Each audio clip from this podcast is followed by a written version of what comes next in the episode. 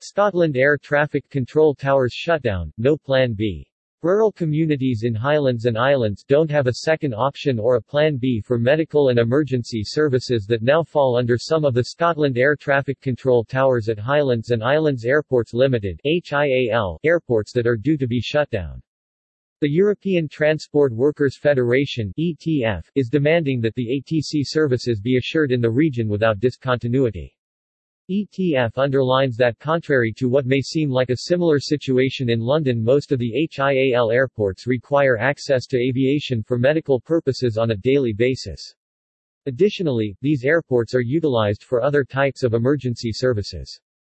The ETF adamantly condemns the most recent intentions of the company HIAL operating 11 airports in Scottish Highlands, the Northern Isles, and the Western Isles of reducing the current level of the air traffic control services at six airports in Highlands and Islands and further centralising them remotely.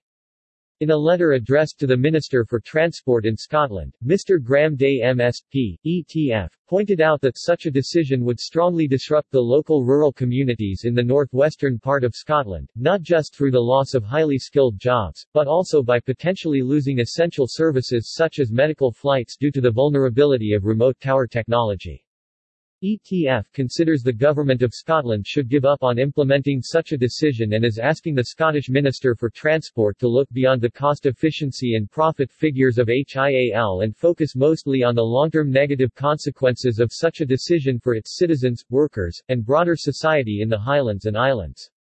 The document underlines that the authorities from Edinburgh should not forget even for a second that the safety and the economic development of these communities should come first, especially because they depend on aviation for having assured basic services, it is underlined in the letter ETF sent to the Minister for Transport in Scotland. The Secretary-General of ETF, Livia Spera, who signed the letter addressed to the Scottish authorities, underlined that without having a clear assessment of the socio-economic effects of such a decision, removing the current in-person services will greatly affect the livelihoods of these communities in the northwest of Scotland, as the airports play a key role for their own existence.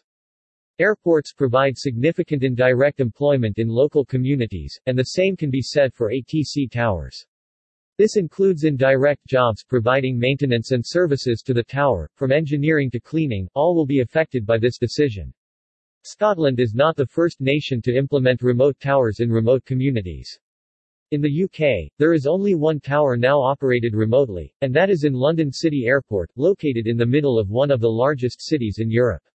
It is operated from one of the largest ATM operations centers in Europe in Swanwick, and all the infrastructure associated with both the location of the airport, and the controllers, provides a certain level of institutional support.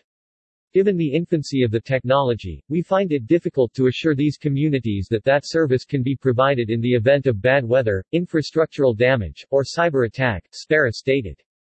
In the letter addressed to the Minister for Transport in Scotland, the ETF expresses its equal concerns regarding the downgrading of services at Benbecula and Wick airports. Based on the solid evidence from the ETF affiliates in Scotland, HIAL plans to downgrade the future functioning of these two airports to the level of an aerodrome flight information service, thus withdrawing their ability to issue instructions to arriving and departing aircraft. ETF draws the attention of the Scottish Government to the huge safety risks in implementing such a decision, reminding the authorities of the imperative need to maintain their current level of specialized air traffic services, due to the nature of both the airports and the traffic they currently serve, such as scheduled air services, ferry flights, and offshore helicopter operations, and the very specific weather conditions in this part of Europe. The European Transport Workers Federation ETF embraces transport trade unions from the European Union, the European Economic Area, and Central and Eastern Europe. The ETF represents more than 5 million transport workers from more than 200 transport unions and 41 European countries.